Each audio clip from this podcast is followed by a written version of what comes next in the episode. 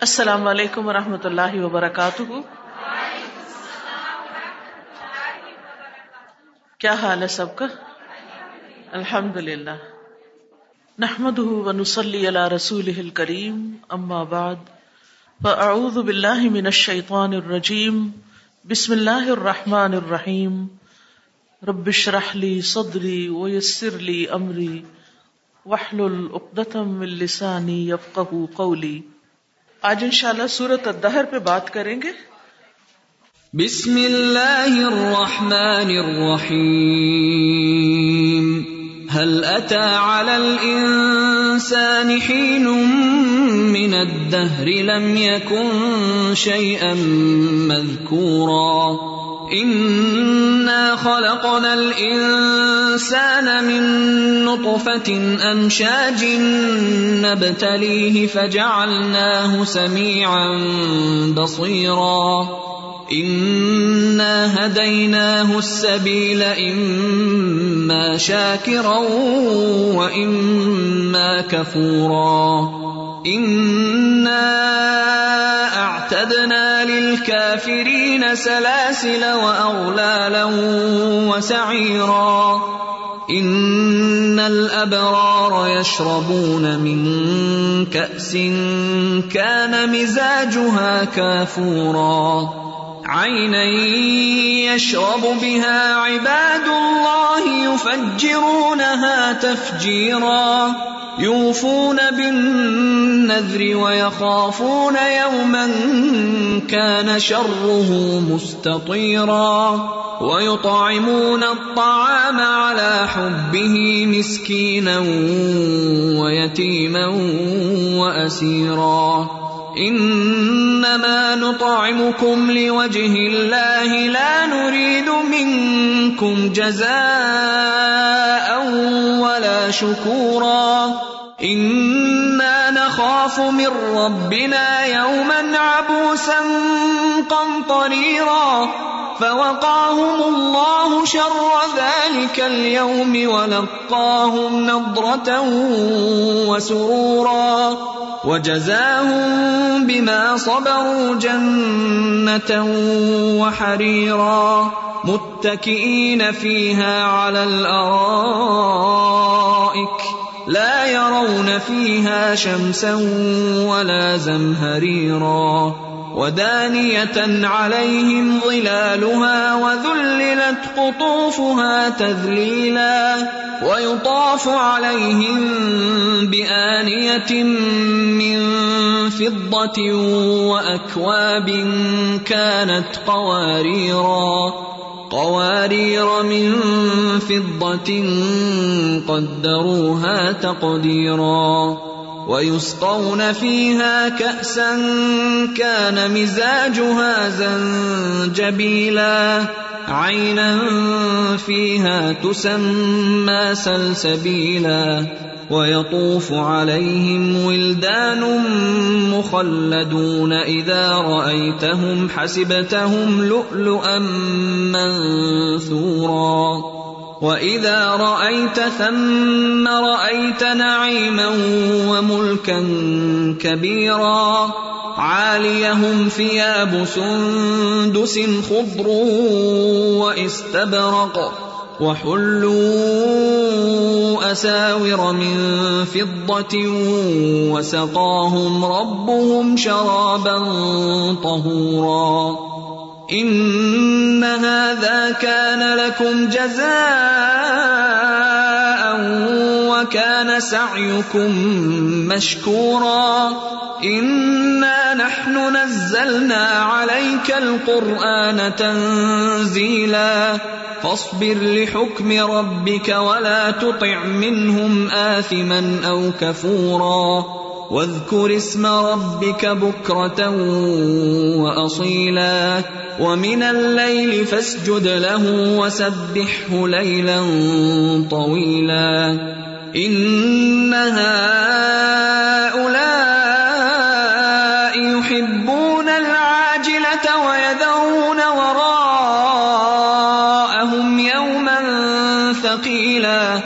نحن خلقناهم وشددنا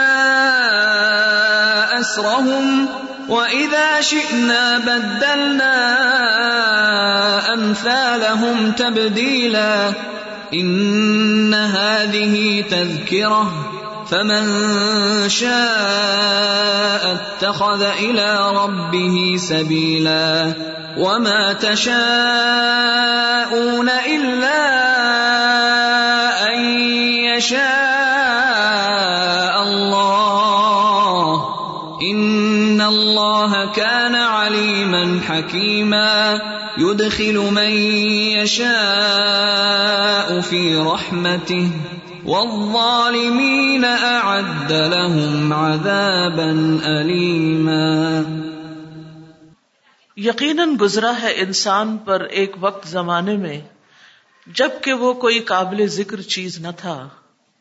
بے شک ہم نے انسان کو ملے جنے نطفے سے امتحان کے لیے پیدا کیا اور اس کو سننے والا، دیکھنے والا بنایا۔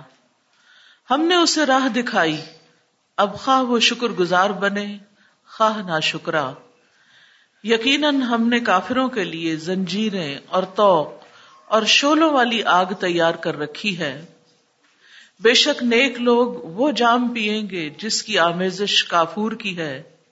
جو ایک چشمہ ہے جس سے اللہ کے بندے پیئیں گے، اس کی نہریں نکال لے جائیں گے یعنی جدھر چاہیں گے۔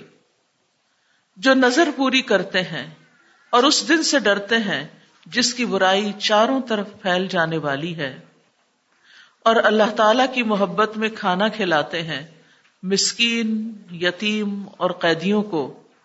ہم تو تمہیں صرف اللہ تعالی کی رضامندی کے لیے کھلاتے ہیں نہ تم سے بدلہ چاہتے ہیں، نہ شکر گزاری۔ بے شک ہم اپنے رب سے اس دن کا خوف کرتے ہیں، جو اداسی والا، سختی والا ہوگا۔ پس انہیں اللہ تعالی نے اس دن کی برائی سے بچا لیا اور انہیں تازگی اور خوشی پہنچائی۔ اور انہیں ان کے صبر کے بدلے جنت اور ریشمی لباس عطا فرمائے۔ یہ وہاں تختوں پر تکیے لگائے ہوئے بیٹھیں گے۔ نہ وہاں آفتاب کی گرمی دیکھیں گے اور نہ جاڑے کی سختی۔ ان جنتوں کے سائے ان پر جھکے ہوئے ہوں گے اور ان کے میوے اور گچھے نیچے لٹکائے ہوئے ہوں گے اور ان پر چاندی کے برتنوں اور ان جاموں کا دور کرایا جائے گا جو شیشے کے ہوں گے۔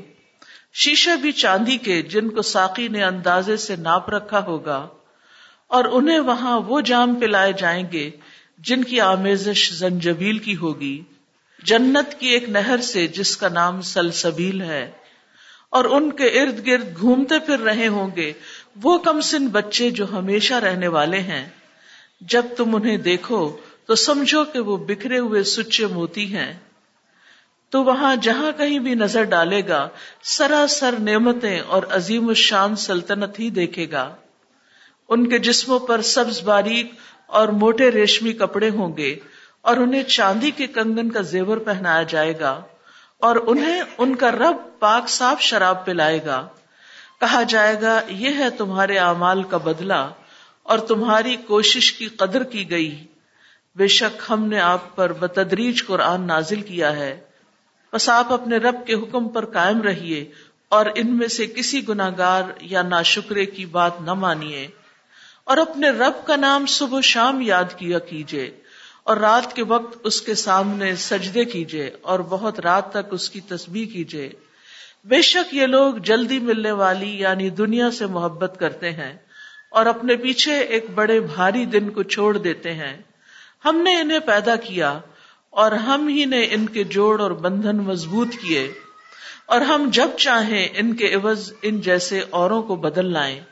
یقیناً یہ تو ایک نصیحت ہے۔ بس جو اپنے رب کی راہ لے لے جو چاہے اپنے رب کی راہ لے لے، اور تم نہ چاہو گے مگر یہ کہ اللہ ہی چاہے۔ بے شک اللہ علم والا با حکمت ہے، جسے چاہے اپنی رحمت میں داخل کر لے۔ اور ظالموں کے لیے اس نے دردناک عذاب تیار کر رکھا ہے۔ سورت الدہر، جس کا نام سورت الانسان بھی ہے، مکی سورت ہے۔ اس کی آیات کی تعداد اکتیس ہے۔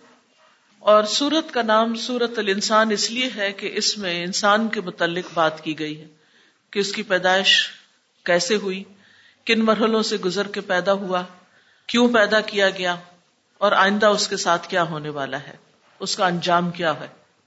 تو گویا یہ انسان کی کہانی ہے۔ حل اتا الانسان حین من الدہر لم یکن شیئا مذکورا؟ یقیناً انسان پر اور انسان سے مراد یا آدم علیہ السلام ہے یا اس سے مراد ہر انسان ہے کہ اس پر زمانے کا ایک وقت ایسا گزرا ہے کہ جب وہ کوئی قابل ذکر چیز نہ تھا۔ اور یہ وقت کون سا ہے؟ ایک معنی یہ کیا گیا ہے کہ یہ روح پھونکنے سے پہلے چالیس سال کا عرصہ ہے۔ یعنی اللہ سبحان و تعالیٰ نے آدم علیہ السلام کو جب بنایا تو وہ ابن عباس کہتے ہیں کہ روح پھونکنے سے پہلے چالیس سال مکہ اور طائف کے درمیان مینا میں پڑے ہوئے تھے۔ اور پھر یہ بھی کہا جاتا ہے کہ ہر مرحلے کے بعد چالیس سال پڑے رہے۔ یعنی ان کو کیچڑ سے پیدا کیا گیا۔ چالیس سال اسی حال میں رہے۔ پھر بدبودار گارا بن گئے تو چالیس سال اس حال پر رہے۔ پھر بجنے والی مٹی بن گئے تو چالیس سال اس حال پر رہے۔ اور ایک سو بیس سال کے بعد ان کی تخلیق مکمل ہوئی۔ پھر ان میں روح پھونکی گئی اور وہ ایک انسان کی شکل میں آئے۔ تو اس سے مراد آدم علیہ السلام ہے یا پھر یہ کہ کوئی بھی انسان جو پیدا ہوتا ہے، جب تک اس کے اندر روح نہیں آتی یا جب سے اللہ نے اس کی روح پیدا کی، پھر اس کے بعد یہ کہ وہ ماں کے پیٹ میں آیا اور ماں کے پیٹ میں بھی ایک سو بیس دن کے بعد اس کے اندر روح آتی ہے۔ تو اس سارے عرصے میں وہ قابل ذکر چیز نہ تھا، اس کا کوئی نام نہ تھا، اس کا کوئی وجود نہ تھا، اس کی حیثیت کچھ نہ تھی۔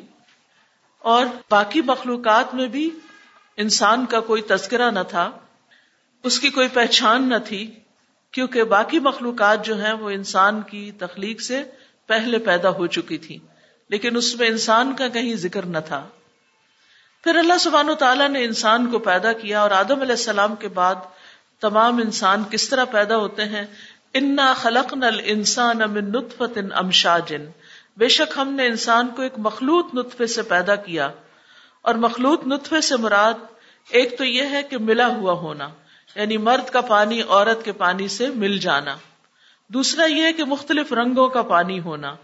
تیسرا یہ کہ مختلف مراحل میں پیدا ہونا۔ تو اس سے مطلب کیا ہے کہ انسان کو اللہ سبحان تعالیٰ نے مخلوط نطفے یعنی مرد اور عورت کا اگر مانا لیا جائے تو دونوں کے ملاپ سے پیدا ہوتا ہے اور ایک حقیر پانی سے پیدا ہوتا ہے۔ پھر بتایا گیا کہ کیوں پیدا کیا گیا؟ نب تلی ہی تاکہ ہم اس کی آزمائش کریں، اس کا امتحان لیں۔ جیسے سورت الملک میں بھی آتا ہے اللہ خلق الموت والحیات علی ابلو کم احسن عملا۔ جس نے موت اور زندگی کو پیدا کیا کہ تمہیں آزما کر دیکھے کہ تم میں سب سے اچھے کام کون کرتا ہے۔ تو انسان اس دنیا میں جو آیا ہے، اس کے آنے کا ایک مقصد ہے۔ اور وہ کیا ہے جو دوسری جگہ بتایا گیا؟ وما خلق الجن والانس الا ليعبدون۔ اور اس کا معنی کیا گیا لیا عارفونی کہ اللہ نے انسان کو پیدا کیا تاکہ اللہ کی عبادت کرے۔ اور یعنی صرف انسان نے جنوں کو بھی اللہ نے اپنی عبادت کے لیے پیدا کیا۔ اور عبادت کا معنی ایک یہ کیا گیا کہ اللہ کو پہچانے۔ یعنی اپنے خالق کو پہچانے، اس کے آگے جھکے، اس کی رضا کے مطابق اس دنیا پر رہے، کیونکہ یہ زمین اس کی ہے۔ یہ زمین اور یہ آسمان اور یہ ساری مخلوقات اسی کی ہیں۔ اللہ الہ الخلق والامر، اور حکم بھی اسی کا، اطاعت بھی اسی کی ہونی چاہیے۔ تو انسان کو امتحان کے لیے پیدا کیا گیا نب تلی ہی یعنی اس کو عمل کا مکلف ٹھہرایا گیا۔ اور اس کی آزمائش کی گئی۔ اور اگر آزمائش مانا یہاں لیا جائے تو اس کا ایک مانا یہ ہوگا کہ خیر اور شر سے آزمایا گیا اس کو۔ جیسے کہ قرآن پاک میں بھی آتا ہے، وہ نبلو کم بشر خیری فتنا انسان دونوں حالتوں میں سے کسی ایک حالت میں ہر وقت ہوتا ہے۔ یا خوش ہوتا ہے یا غمگین ہوتا ہے، یا کسی تکلیف کی حالت میں ہوتا ہے، یا کسی آرام اور سکون اور نعمت میں ہوتا ہے۔ تو جس بھی حالت میں انسان ہوتا ہے، وہ اس کے لیے امتحان ہی ہوتا ہے۔ یعنی نعمتیں بھی ایک امتحان ہے اور تکلیفیں اور آزمائشیں بھی ایک امتحان ہے پھر اسی طرح ایک معنی یہ بھی کیا گیا کہ اس کے شکر اور صبر کی آزمائش ہوتی ہے۔ یعنی نعمت ملنے پر وہ شکر کرتا ہے یا نہیں اور تکلیف آنے پر وہ صبر کرتا ہے یا نہیں۔ پھر اسی طرح یہ ہے کہ انسان کو اس کام کے لیے کان اور آنکھ دیے گئے۔ فجا اللہ سمی ام بسیرا کہ ہم نے انسان کو سننے والا، دیکھنے والا بنایا۔ یعنی عقل اور تمیز والا بنایا۔ تو انسان کو چاہیے کہ اپنی پیدائش پر غور کرے اور اپنے مقصد زندگی پر توجہ دے۔ انا ہدینا حسبیلا اما شاکرم و اما کفورا ہم نے اس کو راستہ دکھا دیا۔ یعنی کان آنکھ بھی دیے جو کہ دل کے دروازے ہیں۔ عقل سمجھ دی انسان کو اور اس کے ساتھ ساتھ پیغمبروں کو بھیج کر راستہ بھی دکھایا۔ یعنی بھلائی اور برائی کا راستہ بتا دیا اچھا کیا ہے، برا کیا ہے، اس پر واضح کر دیا۔ اور پھر کس لیے یہ سب کچھ کیا؟ پھر اسی طرح بدبختی اور خوش نصیبی کا راستہ بتا دیا۔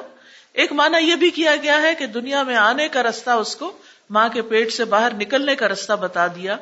پھر یہ بھی مانا کیا گیا ہے کہ فائدے اور نقصان کا بتا دیا گیا کہ کس چیز میں انسان کا فائدہ ہے اور کس چیز میں اس کا نقصان ہے۔ یہ سب کچھ بتانے کے بعد اما شاکرم و اما کفورا دیکھا یہ جا رہا ہے کہ انسان شکر گزار بنتا ہے یا ناشکرا بنتا ہے۔ اگر وہ شکر گزار بنتا ہے تو اس کا انجام مختلف ہے اور اگر ناشکرا بنتا ہے تو انجام مختلف ہے۔ تو اللہ سبحانہ تعالیٰ نے ناشکرے لوگوں کے لیے جو اللہ تعالیٰ کے وجود کا انکار کر دیتے ہیں، اس کے دین کا، اس کے پیغمبروں کا، اس کی کتابوں کا، اس کے احکامات کا، تو ان کا انجام بتا دیا۔ انا آتدنا للکافرین سلاسلا و اغلالم و سعیرا کہ ہم نے انکار کرنے والوں کے لیے، کفر کرنے والوں کے لیے زنجیریں اور توق اور بھڑکتی ہوئی آگ مہیا کر رکھی ہے۔ یعنی کفار کے لیے جہنم میں سخت سزا ہے۔ حدیث میں آتا ہے، قیامت کے دن کافر کی ایک ڈاڑ ایک ڈاڑ اہد پہاڑ کے برابر ہوگی۔ یعنی وہ آگ میں جل کے اور جہنم میں جانے کے بعد اتنا موٹا ہو جائے گا۔ اتنا بڑا اس کا سائز ہوگا کہ ایک دانت کا سائز ایک اہد پہاڑ برابر، اور اس کی کھال کی چوڑائی ستر گز ہوگی، اتنا موٹا، اور اس کی ران برقان پہاڑ کے برابر ہوگی۔ اور جہنم میں اس کے بیٹھنے کی جگہ آپ نے فرمایا میرے اور ربضہ کے درمیانی فاصلے جتنی ہوگی۔ یعنی اتنی بڑی بلا ہے جہنم، اور اس میں ایک ایک جہنمی کا سائز اتنا اتنا بڑا ہوگا، اور وہاں وہ جہنم کی سزا کو جھیلیں گے۔ اور مدینہ اور ربضہ کا فاصلہ جو ہے وہ ایک سو ستر کلو میٹر ہے۔ Hundred and seventy kilometre تو اس سے آپ اندازہ لگائیں کہ وہ کتنی بڑی بلا بن جائے گا۔ اور یہ اتنا بڑا اس کو کیوں بنایا جائے گا؟ تاکہ وہ زیادہ سے زیادہ سزا بھگت سکے۔ اس کے برعکس، یہاں جہنم کی بات بس ایک لائن میں کی گئی، اس کے بعد جنتیوں کا ذکر ہے۔ یہ سورت اس اعتبار سے منفرد ہے کہ اس میں جنت کا تذکرہ بہت زیادہ ہے۔ پھر فرمایا ان الابرار یشربون بے شک نیک لوگ پیئیں گے. من کا اسن ایسے جام سے، کان مزاجہ کافورا، کہ جس میں کافور کی آمیزش ہوگی. ابرار کون ہے؟ ابرار کا ایک معنی کیا گیا ہے، سچ بولنے والے. دوسرا ہے، اطاعت کرنے والے. یعنی وہ لوگ جو نیک ہیں. یہ لفظ بر سے ہے، بر نیکی کو کہتے ہیں. یعنی نیک لوگ. اطاعت گزار لوگ، فرما بردار لوگ۔ اور ان کی تفصیل یوں بیان کی جاتی ہے کہ یہ اپنے والدین اور اپنی اولاد کے ساتھ احسان کا معاملہ کرتے ہیں۔ ان کے ساتھ نیک سلوک کرتے ہیں۔ اس لیے ان کو ابرار کہا گیا۔ لفظ آپ نے بر الوالدین سنا ہوگا کہ والدین کے ساتھ نیکی کرنا، نیک سلوک کرنا۔ ایک معنی یہ بھی کیا گیا ہے، ان کو ابرار اس لیے کہا گیا کہ لوگوں کی تکلیفیں دور کرتے ہیں۔ یعنی لوگوں کے کام آتے ہیں، ان کی خیر خواہی کرتے ہیں، ان کے مشکلات دور کرتے ہیں۔ تیسرا یہ کہ اللہ کے حقوق اور نظریں پوری کرتے ہیں۔ کیونکہ آگے یہ آتا ہے کہ یوفون بن نظری و یا خافون یومن کا نشر مستطیرہ تو یہ ابرار جو ہیں، یہ ایسے نیک لوگ، اپنے رشتے داروں کے ساتھ احسان کرنے والے اور باقی سب کے خیر خواہ ہر ایک سے تکلیف دور کرنے والے، ہر ایک کے کام آنے والے۔ یعنی مطلب خور لوگ نہیں ہوں گے، بلکہ دوسروں کے لیے ہمدرد ہوں گے، دوسروں کی ہمدردی دل میں رکھنے والے، ان کی مشکلات آسان کرنے والے۔ اللہ سبحان و تعالیٰ ان کی مہمانی کیسے کرے گا کہ جنت میں ان کو ایسے جام پلائے گا جس میں کافور کی آمیزش ہوگی۔ کافور کیا ہے؟ اس کا معنی ایک یہ کیا گیا کہ یہ جنت کا چشمہ ہے، جس کا نام کافور ہے۔ دوسرا معنی خوشبو کیا گیا ہے۔ یعنی کافور ایک قسم کی خوشبو ہے کہ جو ان کی شراب میں ملائی جائے گی۔ اور پھر یہ بھی کہا گیا ہے کہ اس میں ملانے سے مراد یعنی کافور ٹھنڈی ہوتی۔ اربوں کے ہاں دو ڈرنکس ہوتے تھے۔ گرمیوں میں وہ کافور ملا کے پیتے اور سردیوں میں زنجبیل ملا کے پیتے، اور دونوں کا اس صورت میں ذکر ہے۔ زنجبیل سونٹ کو کہتے ہیں، جیسے کافی وغیرہ میں۔ یعنی اس میں کافور جو ہے وہ ٹھنڈی چیز ہے۔ اس زمانے میں برف وغیرہ تو نہیں ہوتی تھی لیکن یہ کہ ٹھنڈا کرنے کے لیے مختلف طریقے یعنی کہ ٹھنڈی شراب ہوگی، ٹھنڈک ملی ہوئی ہوگی، خوشبودار ہوگی، لذیذ ہوگی۔ ائی یشرب بحا عباد اللہ فجرو نہ تفجیرا۔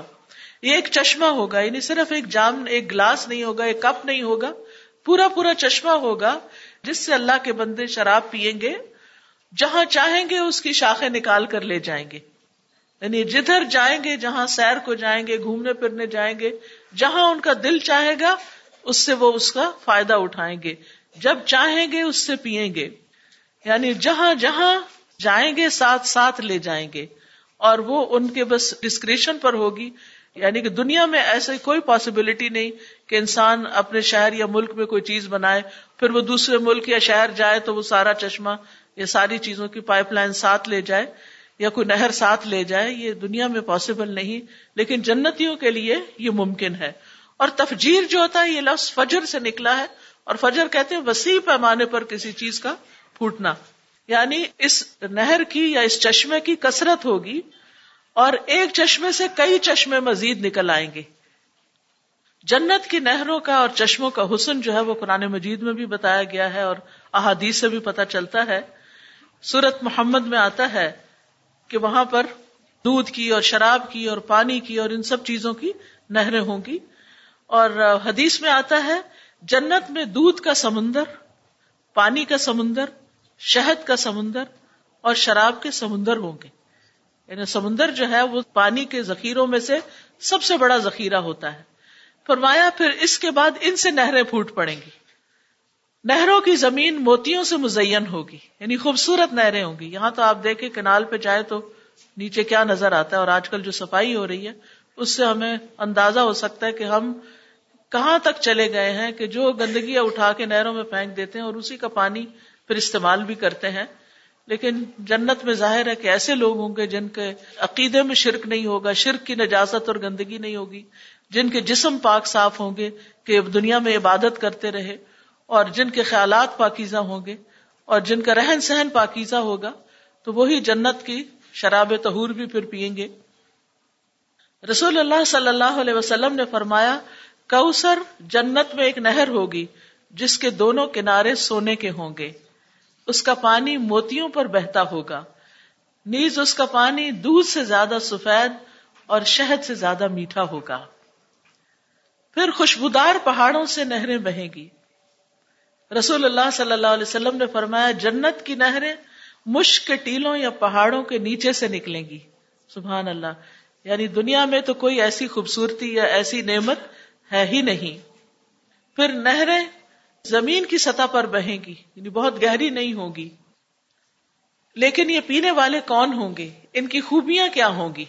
سب سے پہلی بات بتائی گئی یوفو نہ بن نظر یہ نظر پوری کریں گے۔ یعنی نظر پوری کرنے والے ہوں گے۔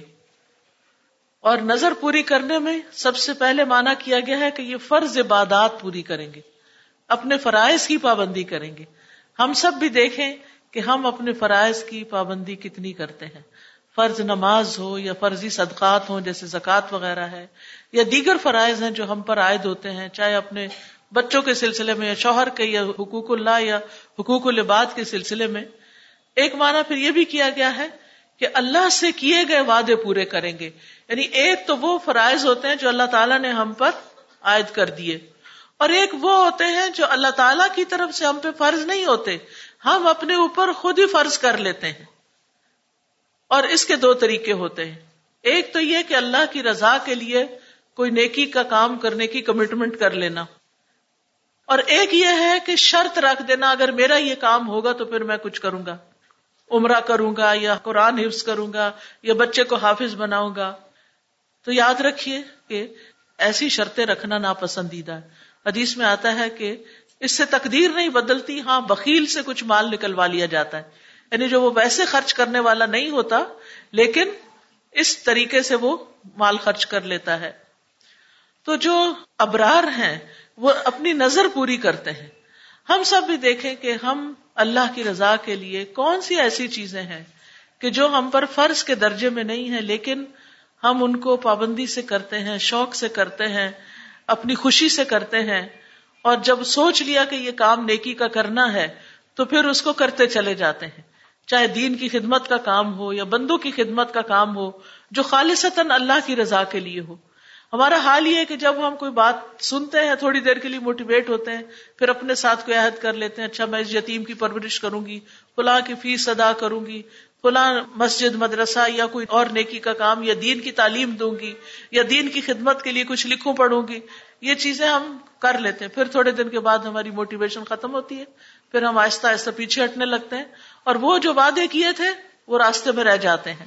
لیکن ابرار جو ہوتے ہیں، وہ اپنے وعدوں کے پکے ہوتے ہیں۔ انہوں نے جو کمٹمنٹ کی ہے کسی نیکی کے کام کی، وہ کر کے چھوڑتے ہیں۔ یوفون بن نظری اور پھر وہ لوگوں سے کیے ہوئے معاہدوں کو بھی پورا کرتے ہیں۔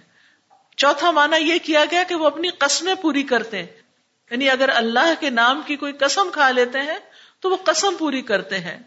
ایک مانا یہ بھی کیا گیا ہے کہ اللہ کی وعید سے ڈر کے، جہنم سے ڈر کے اللہ کے دیے ہوئے احکامات کو پورا کرتے ہیں۔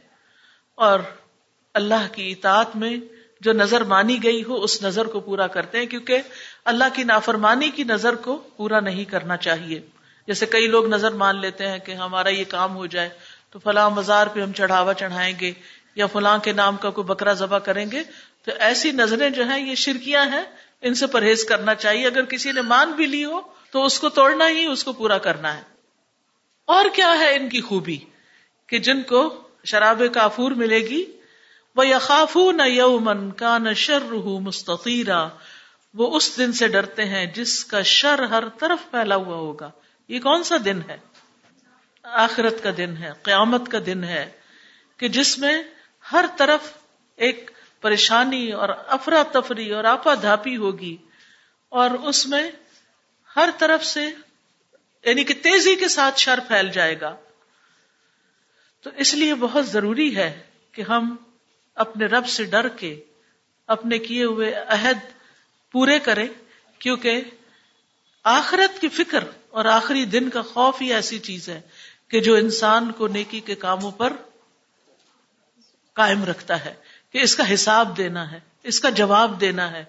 جو کہا ہے اس کو پورا کرنا ہے، کیونکہ ان اللہ کا نا مسولہ اور کیا کرتے ہیں یہ جنت میں جانے والے لوگ؟ وہ یوت امون تام اللہ حب مسکین و یتیم و اسیرا اور اس کی محبت میں مسکین، یتیم اور قیدی کو کھانا کھلاتے ہیں۔ ایک معنی یہ کیا گیا ہے کہ کھانے کی محبت کے باوجود یعنی جو کھانا پسندیدہ ہے، جس سے محبت ہے، جو خود کھانے کے لیے پکاتے ہیں یا خود کھاتے ہیں، وہ اوروں کو بھی کھلا دیتے ہیں۔ اور خاص طور پر ان کو جن سے کوئی واپس جواب ملنے والا نہیں یعنی جن سے واپس کھانے کی دعوت نہیں آنے والی مسکین، یتیم، قیدی۔ تو اسی لیے اس کا ایک معنی یہ بھی کیا گیا کہ کھانے کی خواہش کے باوجود یعنی خود بھوک بھی لگی ہے، پھر بھی کھلا دیتے ہیں۔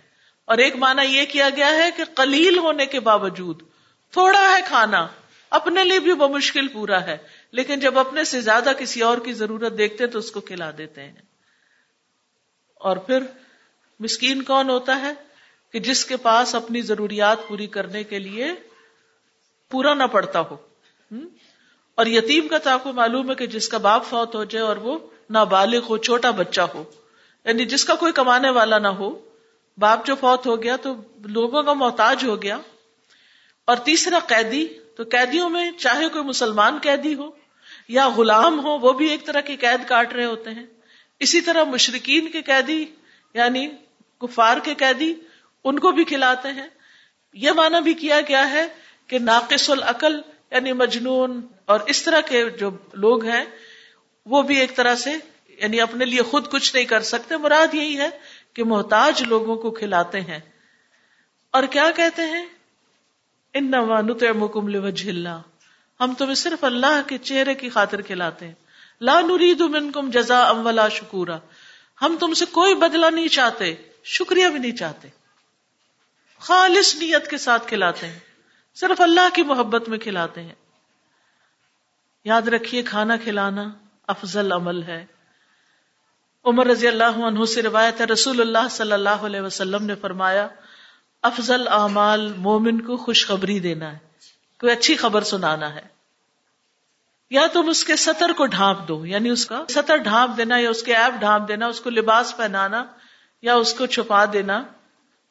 یا اس کی بھوک کو سیر کرنا یعنی اس کی بھوک مٹا دینا، یا اس کی ضرورت پوری کرنا، یہ افضل اعمال ہے کھانا کھلانے کا اجر، حضرت علی سے مروی ہے، کہتے ہیں کہ رسول اللہ صلی اللہ علیہ وسلم نے فرمایا، یقیناً جنت میں ایسے بالا خانے بھی ہیں جن کا اندرونی حصہ باہر سے نظر آتا ہے اور بیرونی حصہ اندر سے نظر آتا ہے۔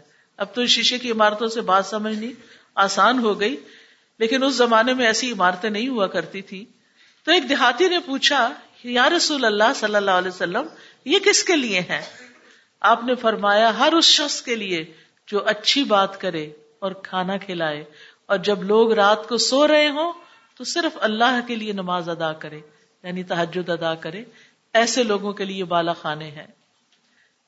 ایک شخص نے نبی صلی اللہ علیہ وسلم سے پوچھا، مجھے کوئی ایسی چیز بتا دیں جس سے میرے لیے جنت لازم ہو جائے؟ جنت کے حریث تھے نا؟ شوق تھا۔ ہمیں تو دنیا کے گھروں کا اور دنیا کے محلوں اور دنیا کے مینشنز کا شوق ہے، لیکن وہ لوگ ہم سے زیادہ عقل مند تھے۔ ہاں وہ بہت زیادہ بڑی بڑی ڈگریاں نہیں بھی رکھتے تھے۔ لیکن نبی صلی اللہ علیہ وسلم پر ایمان لا کر غیب کی جو بھی باتیں جنت جہنم سے متعلق انہیں بتائی گئی، انہوں نے اس کو بالکل سچ سمجھا۔ اور یوں سمجھا جیسے پاس ہی ہیں یہ سب چیزیں۔ اور مل کر رہیں گے اگر ان کو حاصل کرنے کی کوشش کریں گے۔ تو انہوں نے کہا کہ ایسی چیز بتا دیں جو میرے لیے جنت لازم ہو جائے۔ فرمایا، حسن کلام اور کھانا کھلانے کو لازم پکڑو۔ یعنی لوگوں سے اچھی طرح بات کیا کرو اور کھانا کھلایا کرو۔ اسی طرح بہترین انسان کی خوبی کیا بتائی گئی کہ جو کھانا کھلائے۔ اور یہ مسند احمد کی ایک حدیث سے پتا چلتا ہے۔ اسی طرح ہر تر جگر رکھنے والے کی ہمدردی کرنے میں اجر ہے۔ حضرت عائشہ کہتی ہیں کہ رسول اللہ صلی اللہ علیہ وسلم نے فرمایا، بے شک اللہ تم میں سے ہر ایک کی کھجور اور لکمے کو اس طرح بڑھاتا ہے جیسے تم میں سے کوئی آدمی اپنے گھوڑے کے پچھیرے کو بڑا کرتا ہے۔ یعنی گھوڑے کا بچہ ذرا پالنا مشکل ہوتا ہے۔ یہاں تک کہ وہ عہد پہاڑ کے برابر ہو جاتا ہے۔ ایک لکما جو اللہ کی راہ میں انسان، اللہ کی خاطر کسی کو کھلاتا ہے، اس پر کسی کو اذیت نہیں دیتا، کسی کو تنگ نہیں کرتا بلکہ اس سے شکریہ بھی نہیں چاہتا۔ تو ایسا شخص جو ہے، اس کا وہ لکما اللہ کے ہاں عہد پہاڑ برابر ہو جائے گا۔ اتنا بڑا اجر۔ دنیا میں کوئی ذریعہ، کوئی طریقہ نہیں کہ آپ ایک چھوٹی سی چیز کہیں انویسٹ کریں اور وہ پہاڑ جتنی ہو جائے۔ اور جو شخص کھانا نہیں کھلاتا، اس کا نقصان کیا ہے؟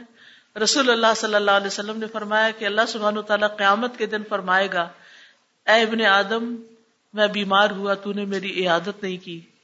وہ کہے گا میرے رب، میں تیری عیادت کیسے کرتا؟ حالانکہ تو تو رب العالمین ہے۔ اللہ تعالیٰ فرمائے گا، کیا تو نہیں جانتا کہ میرا فلاں بندہ بیمار تھا اور تو نے اس کی عیادت نہیں کی؟ کیا تو نہیں جانتا کہ اگر تو اس کی عیادت کرتا تو مجھے اس کے پاس پاتا؟ اے ابن آدم، میں نے تجھ سے کھانا مانگا، لیکن تو نے مجھے نہیں کھلایا۔ وہ کہے گا میرے رب، میں تجھے کیسے کھانا کھلاتا؟ حالانکہ تو تو رب العالمین ہے۔ تو اللہ تعالیٰ فرمائے گا، کیا تو نہیں جانتا کہ میرے فلاں بندے نے تجھ سے کھانا مانگا تھا، لیکن تو نے اس کو نہیں کھلایا تھا؟ کیا تو نہیں جانتا تھا کہ اگر تو اس کو کھانا کھلاتا تو اسے میرے پاس پاتا؟ اے ابن آدم، میں نے تجھ سے پانی مانگا، تو نے مجھے نہیں پلایا۔ اور پھر وہی بات دوبارہ دہرائی جائے گی۔ تو اس سے پتا یہ چلتا ہے کہ کھانا کھلانا افضل ترین اعمال میں سے ہے۔ اس میں مسکین، یتیم اور اسیر تو ہیں ہی، لیکن اس کے علاوہ بھی انسان اگر اپنے گھر والوں کو بھی کھلاتا ہے، کسی بھوکے کو کھلاتا ہے، کسی مہمان کو کھلاتا ہے، کسی پڑوسی کو بھیجتا ہے، کسی سوالی کو دیتا ہے، کسی بھی جگہ کسی کو کھانا کھلاتا ہے، اور نیت اللہ کے لیے ہے، اللہ سے اجر چاہنے کی، احسان جتانے کی نہیں۔ آج کل تو ہمارا حال یہ ہو گیا ہے کھانوں کی جو دعوتیں ہوتی ہیں، کئی کئی قسم کے کھانے ہوتے ہیں، لیکن زیادہ تر اس میں دکھاوے کا آنسر ہوتا ہے۔ اور اپنی تعریف چاہے جانے کا کہ لوگ مجھے چاہیں کہ کیا زبردست ریسیپی ہے، یہ بھی بہت مزیدار ہے اور یہ بھی بہت اچھا ہے۔ اور انتظار میں رہتے ہیں کہ یہ ساری نمائش جو ہے، یہ کس طرح اس کی، کیا قیمت تعریف کی شکل میں وصول کی جائے۔ تو ہمیں اپنے اس ٹرینڈ کو چینج کرنے کی ضرورت ہے۔ پہلی پریفرنس پر محتاجوں کو ڈھونڈنا چاہیے کہ جن کو نہیں ملتا۔ اور بعض اوقات ہمارے اپنے ہی گھر میں رہتے ہیں۔ کہ جو اپنے ہی سروینٹس ہوتے ہیں، اپنے ہی کام کرنے والے ہوتے ہیں، اپنے ہی قریبی ہوتے ہیں۔ اور پھر وہ کھانا جس سے ہم خود محبت کرتے ہیں، جو خود کھانا چاہتے ہیں، وہ ان کو کھلانا، وہ ان کو بھی دینا، یا ان کو اپنی مرضی سے کھانے دینا۔ اور پھر اللہ کی خاطر احسان جتاتے ہوئے نہیں۔ کہ ان نما نت امکم اللہ۔ ہم تو اللہ کے چہرے کی خاطر کھلاتے ہیں کہ قیامت کے دن اللہ تعالیٰ ہمیں اپنے دیدار سے محروم نہ رکھے۔ لا نرید منکم جزا ام ولا شکورا۔ ہم اس عمل کے بدلے نہ شکریہ چاہتے ہیں اور نہ ہی کوئی جزا چاہتے ہیں۔ یعنی ان کا اخلاص اس بات سے ثابت ہوتا ہے کہ وہ شکریہ کی تعریف کی تمنا نہیں رکھتے اور جواباً کھانا نہیں چاہتے۔ اب یہ ہوتا ہے کہ دنیا میں تو جب کسی کی دعوت کرتے ہیں تو پھر انتظار میں رہتے ہیں کون بلاتا ہے اور اگر نہ بلائے، بلانا بھول جائے یا پتا چل جائے تو پھر اس کو مائنڈ کرتے اور دل میں رکھ لیتے ہیں کہ ہم نے تو اس کو اتنا اتنا کھلایا، ایسے اور ایسے اس کی مدد کی، لیکن اس نے تو ہمیں پوچھا بھی نہیں۔ اور باقاعدہ اس پہ ناراضگیاں ہو جاتی ہیں اگر کوئی شادی پہ نہ بلائے۔ یا شادی کے بعد کی جو دعوتوں کے رواج ہیں، ان میں اگر کوئی مس کر جائے۔ تو یاد رکھیے کہ اللہ سبحان و تعالیٰ کے ہاں وہی عمل قابل قبول ہے جو خالص اللہ کے لیے کیا جائے۔ اس پہ تعریف یا بدلہ نہ چاہا جائے اور صرف تعریف کی خاطر کام نہ کیے جائیں، دکھاوے اور شہرت کے لیے کام نہ کیے جائیں۔ کیونکہ امال کی قبولیت کی شرط یہی ہے۔ رسول اللہ صلی اللہ علیہ وسلم نے فرمایا، بے شک اللہ صرف وہی عمل قبول کرتا ہے جو خالص اس کی رضا کے لیے ہو۔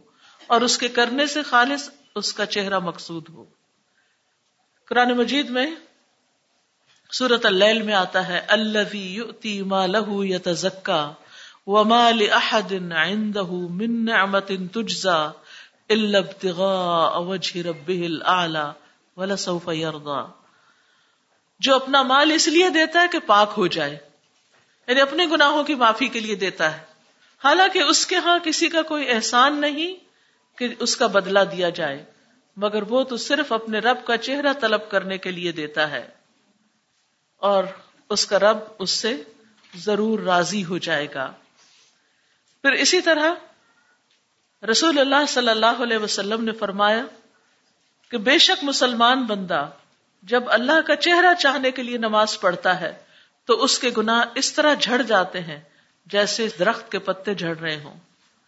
پھر اسی طرح اللہ کا چہرہ چاہنے کے لیے روزہ رکھنا، جو روزہ ایسا رکھے اور اسی پر اس کا اختتام، اس کی نیت خراب نہ ہو، تو وہ جنت میں داخل ہوگا۔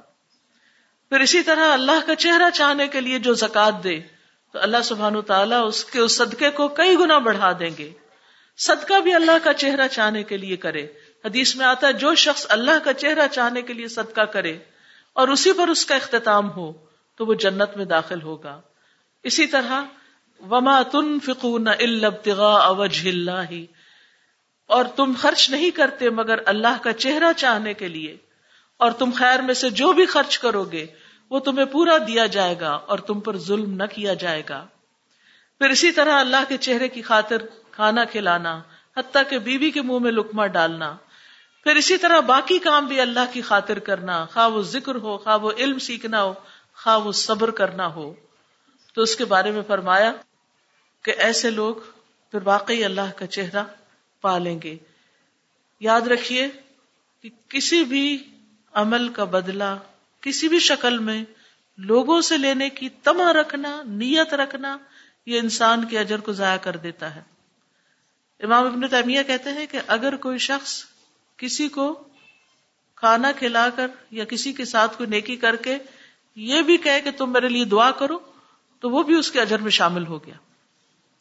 یعنی عام طور پر ہم تعریف بازوقت نہیں بھی چاہتے، کھانا بھی نہیں واپس چاہتے، لیکن جب کسی کو کھلاتے ہیں تو کیا کہتے ہیں؟ دعا کرو۔ کوئی بھی چھوٹا موٹا نیکی کا کام کر دیں گے تو ہم کہیں گے بس دعا میں یاد رکھیں۔ کسی کے ساتھ چھوٹا سا بھی احسان کریں گے تو دعاؤں میں نہیں بھولنا۔ آپ نے تو اسی وقت اجر مانگ لیا۔ یہ اللہ کی خاطر نہیں ہے۔ یہ تو آپ نے واپس اس کو پابند کر دیا کہ میں جو تمہارے ساتھ احسان کر رہا ہوں، تم جواباً میرے ساتھ بھی احسان کرو۔ اس مقصد کے لیے نیکی نہیں کرنی چاہیے۔ کیا نیکی؟ انا نخاف من ربنا۔ ہم تو اپنے رب سے ڈرتے ہیں۔ اور یومن اس دن سے ڈرتے ہیں ابوسن کم تریرا جو اداسی والا، سختی والا دن ہوگا۔ جو ابوس کہتے ہیں، تیوری چڑھانے والے کو۔ یعنی جس میں کوئی خیر نہیں ہوگی، جس میں کوئی خوشی نہیں ہوگی تکلیف کی شدت سے چہرے بگڑ جائیں گے جس دن۔ تنگی والا لمبا دن ہوگا۔ فوقا اللہ شر اليوم۔ تو اللہ ان کو، ایسے لوگوں کو، جو صرف اللہ کی خاطر نیک کام کرتے ہیں، اس دن کے شر سے بچا لے گا۔ وہ لقا ہوں ندرتم و سرورا اور انہیں تر و تازگی اور سرور بخشے گا۔ اب دیکھیے کہ ہم سب آخرت سے ڈرتے ہیں۔ آخرت کی فکر کرتے ہیں، پریشان بھی ہوتے ہیں ٹائمس پھر سمجھ نہیں آتی کیا کریں کہ اس پریشانی سے بچ جائیں۔ تو یہ ابرار والے کام کریں۔ اس دن سے ڈرے نظر پوری کرے وعدے پورے کرے کمٹمنٹ نبھائیں اور لوگوں کو اللہ کی خاطر کھلائیں۔ یہ کھلانا ایک سمبل بھی ہو سکتا ہے یعنی کھانا کھلانا اصل معنی میں۔ اور پھر یہ ہے کہ چونکہ سب سے بنیادی ضرورت انسان کی پیٹ ہے یعنی پیٹ کا بھرنا۔ بھوک ہے۔ یعنی صبح سے لے کے شام تک دو تین دفعہ آپ کھا لیتے ہیں اور جب بھوک لگتی ہے تو انسان پاگل ہونے لگتا ہے اور اس سے کوئی کام نہیں ہوتا۔ خود سوچیے کہ جن کے پاس کھانے کو نہیں ہوتا ان پہ کیا گزرتی۔ اور جن کی بڑی بڑی فیملیز ہیں۔ اور دن کو مزدوری بھی نہ ملے۔ کبھی بارش ہوگی تو مزدوری نہیں ملی۔ کبھی ویسے کوئی ہڑتال ہوگی تو مزدوری نہیں ملی۔ جن کا روز مرہ کے اوپر گزارا چلتا ہے۔ تو آپ سوچئے کہ کتنے ہی اللہ کی مخلوق ایسی ہے کہ جو یعنی کہ ضرورت مند ہے، کھانے ہی کی ضرورت مند ہے۔ اور کھانے کے علاوہ کوئی بھی خیر جو آپ کسی کے ساتھ کرتے ہیں یعنی چاہے آپ تعلیم دیتے ہیں، چاہے آپ ان کو کپڑا پہناتے ہیں، چاہے آپ ان کے لیے کسی گھر کا بندوبست کرتے ہیں، چاہے ان کی تعلیم کا بندوبست کرتے ہیں، کسی بھی مد میں کچھ بھی ان کے ساتھ کرتے ہیں، تو نہ ان سے دعا کا مطالبہ کریں، نہ شکریہ کی تمنا رکھیں، نہ تعریف چاہیں، نہ ان سے، نہ کسی اور سے۔ اس سے اپنے دل کو خالی کریں۔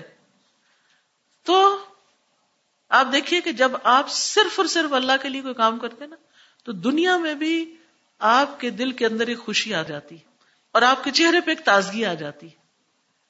اور یہی چیز صرف دنیا میں نہیں، قیامت کے دن بھی ان کے چہروں پر ہوگی۔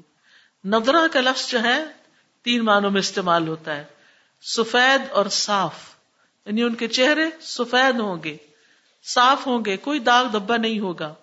دوسرا معنی حسین اور پر رونق ہوں گے یعنی چہروں پہ ایک رونق ہوگی، تازگی ہوگی اور تیسرا معنی نعمتوں کے آثار ہوں گے۔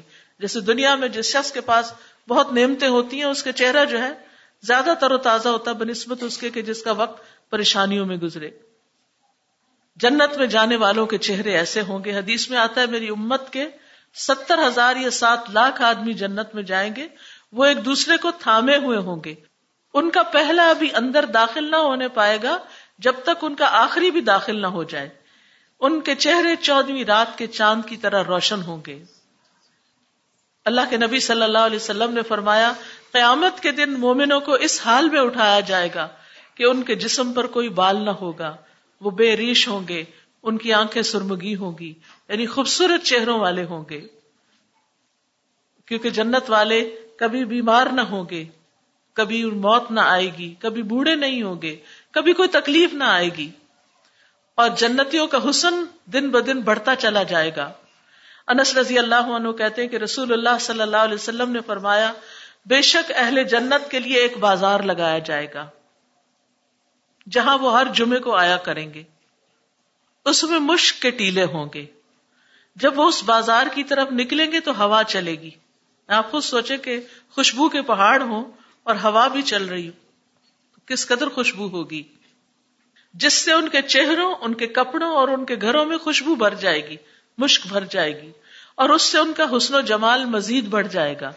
جب وہ اپنے اہل خانہ کے پاس واپس آئیں گے بازار سے ہو کے، تو وہ کہیں گے کہ ہمارے پاس سے جانے کے بعد تو تمہارے حسن و جمال میں اور اضافہ ہو گیا۔ وہ لوگ اپنے اہل خانہ سے کہیں گے کہ ہمارے پیچھے تمہارا حسن و جمال بھی زیادہ ہو گیا۔ جس سے پتا چلتا ہے کہ دن بدن وہ اور خوبصورت ہوتے چلے جائیں گے۔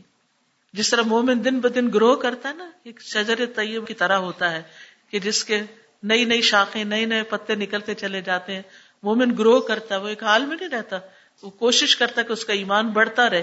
اور یہ نئے نئے نیکی کے اچھے اچھے کام کرنے سے اور پچھلے دن سے اگلا دن زیادہ بہتر کرنے سے ہی ہوتا ہے۔ تو اسی طرح پھر جنت میں بھی ان کا حسن بڑھتا چلا جائے گا۔ جہنم والوں کے بارے میں آتا ہے۔ فلن نزید اللہ کہ ہم صرف عذاب میں ہی اضافہ کریں جہنم والوں کا دن بدن عذاب کی انٹینسٹی بڑھتی جائے گی اور جنت والوں کا حسن بڑھتا چلا جائے گا۔ اور یہ ایک حقیقت ہے کہ جب انسان نیک کام کرتا ہے تو دنیا میں بھی اس کے چہرے پر ایک خاص رونق ہوتی، ایک تر و تازگی ہوتی، اس کی پریشانی ختم ہوتی، دکھ اور ڈپریشن ختم ہوتا ہے۔ وہ جزا ہم بیما صبر جنتم و حریرا اور وہ ان کو جزا دے گا ان کے صبر کی وجہ سے۔ جنت اور ریشم کی شکل میں۔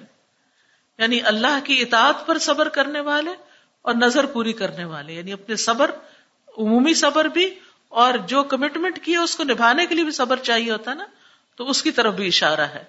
اور جنت میں ٹھکانا ہوگا اور ریشمی لباس ہوں گے۔ جنت کا حسن و جمال کسی نے دیکھا نہیں۔ رسول اللہ صلی اللہ علیہ وسلم نے فرمایا، اللہ عزب جل نے جنت کی دیوار کا سونے کی اینٹ اور چاندی کی اینٹ سے احاطہ کیا، چار دیواری جو ہے۔ پھر اس میں نہریں کھو دی اور اس میں درختوں کو کاش کیا۔ پھر جب فرشتوں نے اس کے حسن و جمال کی طرف دیکھا تو کہا، اے جنت، تو کتنی خوش نصیب ہے۔ تو بادشاہوں کی منزل ہے۔ یہ کون بادشاہ یہ دنیا کے بادشاہ نہیں۔ ان میں سے بھی جو نیک ہوگا، وہ تو ہوگا وہاں۔ لیکن دنیا میں اگر کوئی شخص انتہائی غریب، فقیر بھی ہے لیکن عمل اس کے اچھے ہیں، تو جنت میں اس کا بادشاہوں والا ٹھکانا ہوگا۔ نبی صلی اللہ علیہ وسلم نے فرمایا، اگر جنت کی چیزوں میں سے ایک ناخن کے برابر کوئی چیز دنیا میں ظاہر کر دی جائے، دکھا دی جائے، تو آسمان و زمین کے کناروں تک ہر چیز روشن ہو جائے۔ اتنی خوبصورت ہے جنت۔ ایک کوڑا رکھنے کی جنت آسمان و زمین سے بہتر ہے۔ متقی نفیحا الرائک وہ اس میں کاؤچز پر، گدوں پر، ارائک پر یعنی پلنگوں پر تکیے لگائے ہوئے ہوں گے۔ یعنی اریکا وہ ہوتا ہے جس کے ساتھ ٹیک لگائے جاتے سوفے ہوتے ہیں نا ہمارے، کاؤچز ہوتے ہیں۔ تو اس طرح کے ان کے بچھونے ہوں گے، جن پر وہ ٹیک لگا کے بیٹھے ہوئے ہوں گے۔ قرآن مجید میں آتا ہے وہ فرو شم اونچی نشست گاہوں پر بیٹھے ہوں گے۔ خوبصورت بستر ہوں گے۔ لا یرو نفیحا شم سم ولا زمہریرا۔ وہاں نہ سورج کی تپش ہوگی اور نہ ہی جاڑے کی ٹھنڈک ہوگی۔ یعنی سورج بھی جب نکلتا ہے تو سردیوں میں بھی نکلتا ہے تو تھوڑی دیر کے بعد دھوپ چبنے لگتی ہے۔ اور اگر سورج غائب ہو جاتا ہے، بادل آتے ہیں، تو سردی ستانے لگتی ہے۔ تو جنت میں یہ دونوں ہی تکلیفیں نہیں ہوگی۔ یعنی دائمی روشنی ہوگی کہ سورج کی ضرورت ہی نہیں ہوگی۔ اور زمحریر کہتے ہیں، سخت ٹھنڈک کو، یہ عذاب کی ایک قسم بھی ہے۔ وہ دانیتن علیہم ظلالها۔ اور جنت کے پھلوں کے گوشے ان پر لٹک رہے ہوں گے۔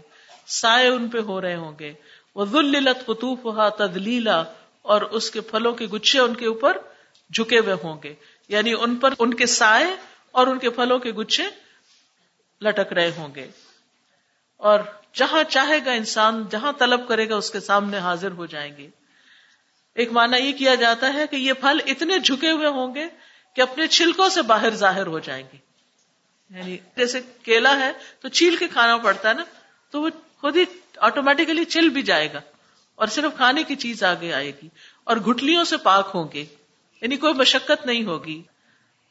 درخت بڑے بڑے ہوں گے، لمبے سایوں والے ہوں گے، گھنے سایوں والے ہوں گے۔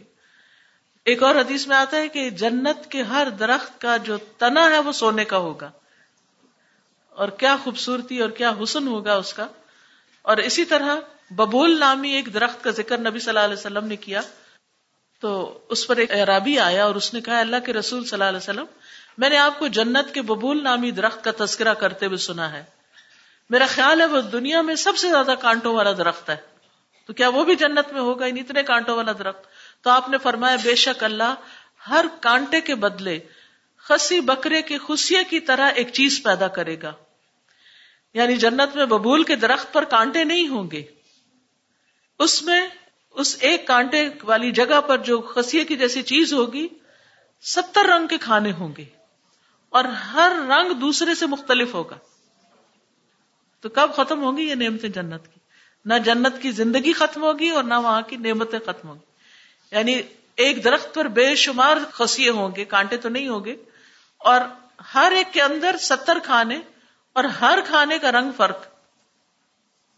دنیا میں ایسی کوئی ویرائٹی لائے کبھی زندگی میں امیجن بھی نہیں کیا ہوگا کہ ایک ٹیبل پر ستر کھانے ہوں اور ہر کھانے کا پھر رنگ بھی الگ ہو۔ ہم جو پکاتے ہیں یا بناتے ہیں یا لاتے ہیں، یا فروٹ کی مختلف قسمیں، چند رنگوں کے بعد رنگ ختم ہو جاتے ہیں۔ لیکن وہاں کے رنگ نہیں ختم ہوں گے۔ پھر جنت کے پھل جھکے ہوئے ہوں گے، من پسند ہوں گے، دائمی پھل ہوں گے، بڑے بڑے پھل ہوں گے۔ جنت کے خوشوں کا سائز آپ صلی اللہ علیہ وسلم نے فرمایا، میں نے بے شک جنت دیکھی، میں نے اس میں سے خوشہ لینا چاہا۔ اور اگر میں وہ لے لیتا تو تم اسے اس وقت تک کھاتے رہتے جب تک دنیا باقی رہتی، ختم ہی نہ ہوتا۔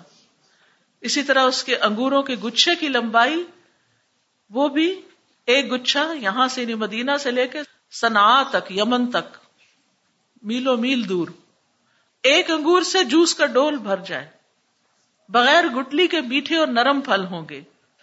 وہ یوتاف علیہم بیانیت منفدہ چاندی کے برتن ان پر پھرائے جائیں گے۔ چاندی بھی کیسی؟ منفدتن و اکوا بن کانت قواریرا جو کرسٹل کی شکل کی ہوگی، شیشے جیسی۔ قواریر منفدتن ایسے قواریر، ایسے شیشے جو چاندی کی قسم کے ہوں گے۔ قدروہا تقدیرا، جس کو انہوں نے اندازے سے بھرا ہوا ہوگا۔ یعنی جنت کے اندر جو برتن یا کراکری ہوگی، وہ بھی انتہائی خوبصورت ہوگی۔ اور وہ یعنی جنت کے جو پلانے والے ہوں گے، شراب پلانے والے بچے، بلدان جو ہوں گے، وہ جب پیش کریں گے تو وہ اتنے مناسب انداز سے بھرے ہوئے ہوں گے کہ جو گریں گے نہیں یعنی اس میں سے کچھ نکل کے نہیں گرے گا۔ ایک معنی یہ بھی کیا گیا کہ دل کی چاہت کے مطابق بنے ہوئے ہوں گے، جس کو جیسی کراکری پسند۔ پھر یہ بھی کہا گیا کہ ہتھیلی کی مقدار کے برابر یعنی نہ تو بہت بڑا ہوگا اور نہ بہت چھوٹا ہوگا، جس کو سہولت کے ساتھ اٹھایا جا سکے۔ معتدل بھرے ہوئے ہوں گے، سیراب کر دینے والے ہوں گے، ضرورت کے مطابق ہوں گے۔ جب آپ کہیں جاتے ہیں تو کوئی آپ کو سرو کرتا ہے، کبھی آپ کی پیاس زیادہ ہوتی ہے اور گلاس چھوٹا ہوتا ہے۔ اور کبھی آپ کا گلاس بڑا ہوتا ہے اور پیاس کم ہوتی تو اس سے آپ اندازہ لگائیں کہ جنت کیا چیز ہوگی۔ کہ وہاں نہ صرف یہ کہ طرح طرح کی نعمتیں ہوں گی، بلکہ ہوں گی بھی اتنی جتنی آپ کو طلب ہوگی۔ پھر جنت کے برتن آنیتن آنیا کا ذکر ہے یہاں۔ سونے کے برتن ہوں گے۔ مشروب اور برتن خود بخود پاس آ جائیں گے۔ ابو اماما کہتے ہیں کہ بے شک جنت والوں میں سے ایک شخص جنت کی شرابوں میں سے ایک شراب کی خواہش کرے گا، تو برتن اس کے ہاتھ میں آ جائے گا اور وہ پی لے گا۔ پھر وہ برتن اپنی جگہ واپس چلا جائے گا۔ کوئی تکلیف نہیں کرنی پڑے گی۔ وہ یوسق نفیحا کا اسن کا نہ مزاج زنجبیلا اور اس میں یعنی کہ وہاں پر وہ پلائے جائیں گے اس جنت میں، ایسے کا سے، ایسے پیالے سے، جس میں سونٹ کی آمیزش ہوگی۔ زنجبیل ہوگی۔ یہ شراب کے ذائقوں میں سے ایک ذائقہ ہے جو بہت اہل عرب کے ہاں لذیذ شراب تھی۔ آئین اور اس کا ایک چشمہ ہوگا یا ایک نہر ہوگی فی ہاؤس جنت میں؟ تو سما سل سبیلا جس کو سل سبیل کہا جائے گا۔ یہ جنت کے ایک چشمے کا نام ہے۔ یا کہتے ہیں کہ چشمے کی طرف جانے کا راستہ، یہ سبیل راستے کو کہتے ہیں، تو سل سبیل اور پھر یہ کہتے ہیں کہ راستے کا بل کھاتا سلسلہ بھی۔ مراد ہے اس سے، یا بہتا ہوا سلسلہ۔ ایک معنی بھی کیا گیا، سلسبیل حلق میں آسانی سے اترنے والا ہوگا۔ ایک معنی یہ بھی کیا گیا کہ تیز بہنے والا چشمہ ہوگا۔ وہ یقوف علیہم ولدان مخلدون۔ ان پر ایسے لڑکے گھوم رہے ہوں گے جو ہمیشہ لڑکے ہی رہیں گے۔ ادار تہم حسب تہم لو ام منصورا اور وہ اتنے صاف، نیٹ، خوبصورت اور اتنے تیز ہوں گے کہ تم دور سے دیکھو انہیں تو یوں لگے کہ جیسے سچے موتی ہیں جو بکھرے ہوئے ہر طرف گھوم پھر رہے ہوں گے، جنتیوں کو سرو کر رہے ہوں گے۔ یعنی اپنی کثرت کی وجہ سے اور اپنی خوبصورتی کی وجہ سے سچے موتیوں سے مشابے ہوں گے۔ ان کے رنگ صاف ہوں گے اور جنت کے منظر کو حسین بنا دیں گے۔ اور کم درجے والے جنتی کے ایک ہزار ملازم ہوں گے، خادم ہوں گے۔ جو بھاگ بھاگ کر اس کی خدمت کر رہے ہوں گے۔ یہ سب سے کم تر ادنا درجے کے جنتی کے بارے میں۔ تو آپ سوچئے کہ جو اعلیٰ درجے کے ہوں گے، پھر ان کا حال کیا ہوگا۔ وہ ادار سم رعیتا نائمن وہ ملکن کبیرا۔ جب تم دیکھو، وہاں تم دیکھو گے نعمتیں ہی نعمتیں، بہت بڑی سلطنت کا سامان۔ یعنی ایک ایک نعمت کی کثرت ہوگی اور وسیع ترین جنت ہوگی۔ جہاں فرشتے سلام بھیجیں گے، ہر دروازے سے داخل ہوں گے۔ انسان جو چاہے گا وہاں پالے گا۔ ساری خواہشات پوری ہو جائیں گی۔ اور وہاں ایک کنارے سے دوسرے کنارے کا فاصلہ چالیس سال کی مسافت تک یعنی جنت کے۔ اور جنت پر ایک دن ایسا آئے گا کہ وہ لوگوں کے رش سے بھری ہوئی ہوگی۔ یہ حدیث کے الفاظ ہیں۔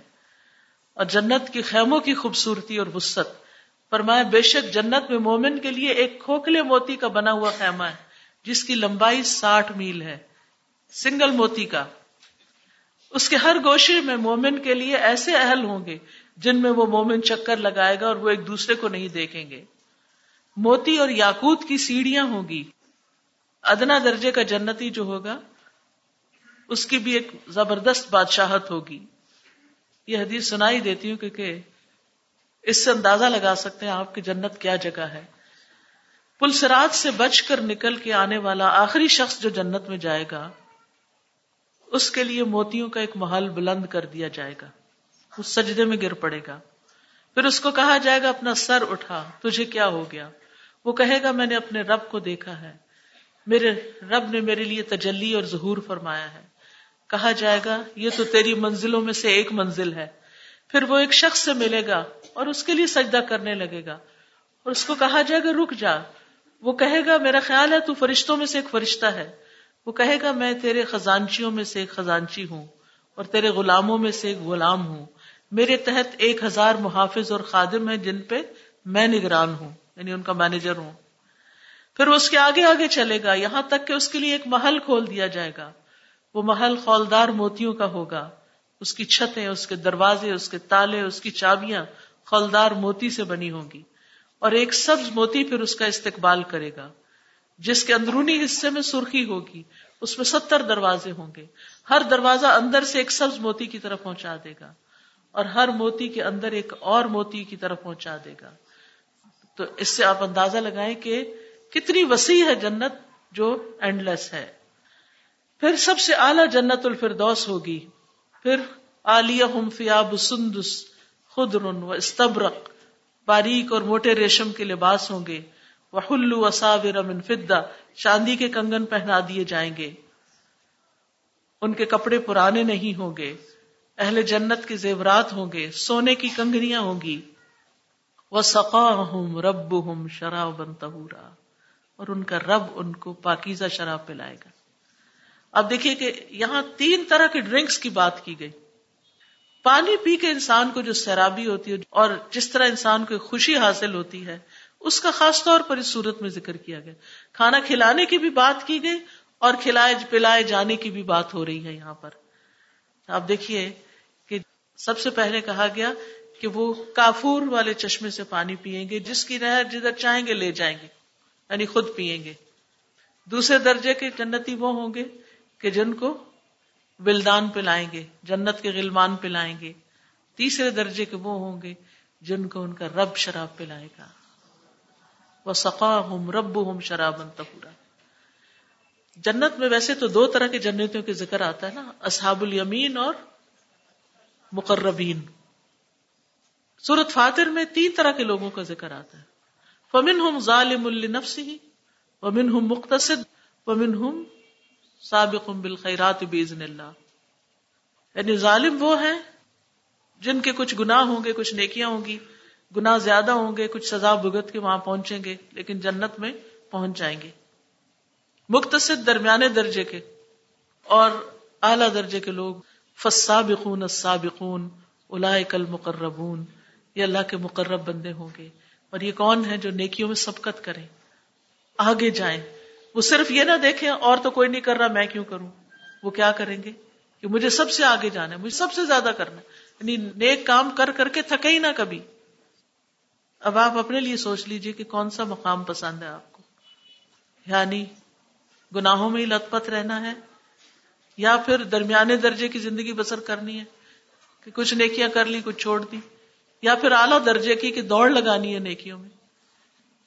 تو جیسا کریں گے، ویسا بنیں گے۔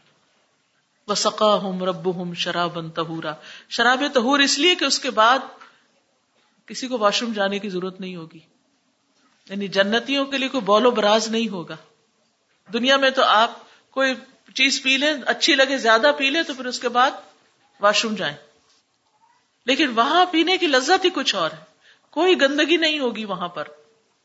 انسان کے آزاد سے جو پسینہ نکلے گا، اس سے بھی کستوری کی خوشبو ہوگی۔ اور شرابن تہورا کی بات اس لیے بھی کی گئی کہ دنیا کی شراب نجس ہے اور آخرت کی شراب جو ہے وہ تہور ہے۔